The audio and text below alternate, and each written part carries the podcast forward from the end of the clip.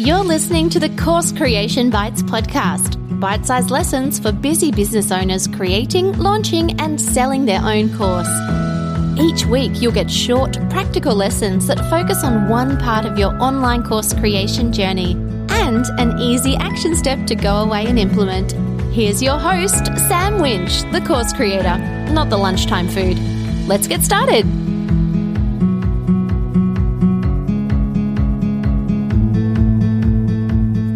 Welcome to Course Creation Bites. I'm Sam Winch, the course creator, not the lunchtime food.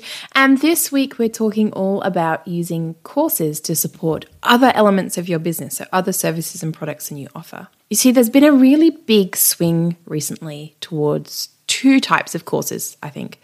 One is signature programs, large, big, standalone, like it's the one thing you offer. Um, think Denise Duffield Thomas boot camp, think Marie Forleo's program, like those big signature programs where it's the one big thing you do. There's also then been a push towards small passive income product courses. So things like $27 tiny offers um, and those sorts of standalone passive income zero support products. And when I work with clients now, what I tend to see is that they think those are really the two only options that they have to build this big program or they build this teeny tiny standalone offer and then, and that's it. But the truth is, a course is just a way to deliver content which is delivered in a logical order, which is oriented towards action based outcomes, which delivers an intended outcome for your audience, right? It's a series of pieces of content put together in a strategic and intentional way. But there are lots of things you can do with them. So let's have a chat about some of the ways that I think you could use a course within your business that you might not be using yet. You could use a mini course as part of your onboarding process. So, if you take on new clients regularly and you find yourself repeating the same stuff time and time again, things like how your um, how your services work, things like terms and conditions, things like terminology, right? If you find yourself going through the same stuff again and again and again and again, or that there's work you do early on with a client that really you do with every client.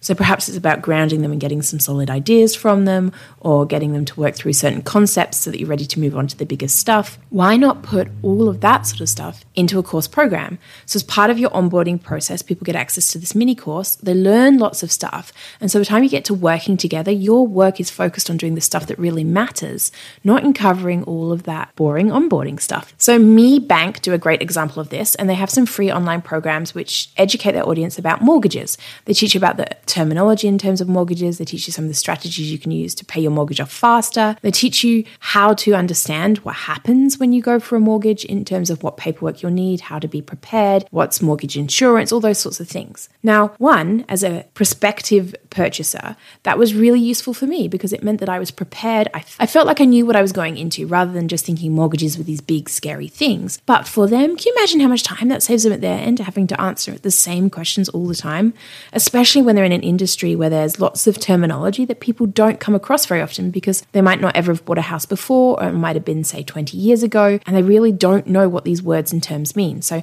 that mini course as part of their onboarding for new clients was incredibly powerful for them and for me. Another way you could use it is you could look at an FAQ focused mini course. So, again, if you have a series of questions that you find you're always answering, um, whether that's for new clients and prospective clients or for current clients, if they're regularly asking questions about, say, the difference between different platforms or the difference between different programs, or if they're asking these things all the time, why not put the answers to those things into mini bite sized videos, take them through a process, and then when anyone asks you, you can simply say, Ah, I've got a great mini course that takes you through that. Here, I'll give you free access. Now, it looks great for you, right? Because you're offering them something that's going to support their learning, but it's really useful for them too, because they don't have to feel like they're bugging you with a million questions. You could look at building a course as part of an offboarding gift. So you've finished working with a client. Now what? So to keep them warm, um, and to keep them as a warm lead so they're constantly reminded of you, but also to help them go through the next stages of whatever that thing is you've just finished working with them on.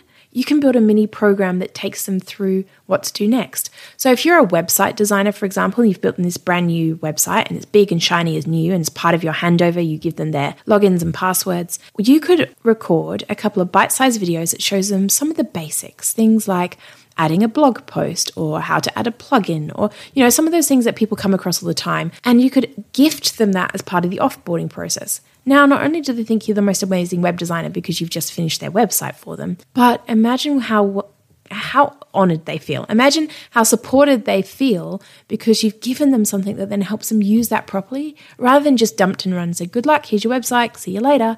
And, and now they feel beholden to coming back to you. Instead, they've got a great view of you and how you support your clients. And if they ever need website work again, you can guarantee they're coming back to you. And if their friends ever need website work again, you can guarantee they're referring because they know that you supported them not just during the sale when the money was important, but afterwards by giving them something to help them move on in the future. You could use mini courses as part of product support. So if you sell physical, tangible products, let's say you sell makeup, you could record a series of mini lessons teaching them to use it well. So let's say you've got foundation. There's nothing to stop you having a short couple of minute video then showing people how to apply the foundation properly, how to get the best results from their mascara, how to get the smoothest coverage from their lipstick. You want people not just to buy your product, but to use it so well that one, they love it, and two, there's a chance that other people ask them about it. So if I buy, and I'm going to say this because I'm terrible at makeup, right? If you ever see me, I'm probably not wearing any, but if I buy makeup products and foundation, I promise you I'm not using them properly and that I'm probably doing a really dodgy job, a dodgy home job of, of applying them, which means that I feel kind of average about using them, but also I'm not going to rave about them because I don't want to really admit to anyone what's going on. But if I've purchased something and I get a great result from it, so not only did I buy your foundation or your lipstick, but now I really know how to use it properly. I feel confident about using it properly. I feel proud when I go out and about. Like you can promise that I'm going to tell my friends and family and whatever else about that too. So you could offer that as part of um, a thank you email that goes out is once they've finished the purchase, there could be a link to the small mini program or the videos that relate directly to the product they've just purchased. Or as their thank you card in the box with their package delivery that you could offer them, there'd be a link directly to the videos or to the program that help them to use the thing they've just bought well. Again, it's a great bonus for them. It's something they didn't expect. It's something that makes you look really good, but it's something that helps people use your product better. And at the end of the day, that's good for you and for them. So, I've been through lots of options here. Let's talk about an action step because you cannot build great courses just by listening to me talk about courses, but you have to go and do something. So, what I want you to do today is take a couple of moments to think about your existing services or products and consider if you could build good course content to support them in some way. This is good for you because people use your services and products better, and it's good for them because they feel like you've given them something of value that helps them get better results. So, is there a way that you can look at your existing services? Perhaps you've got one on one clients or group programs or whatever, or perhaps you sell products, physical, tangible products.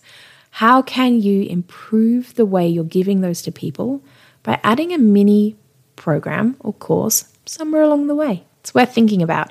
Not only is it good for you, it's good for them too. Okay, it's time for all of those podcasty bits. If you've loved this episode, share it with your friends or just tell random people about it. Stop them in the street. Okay, don't stop them in the street. But please do share it with your friends, especially if you think they will find it helpful.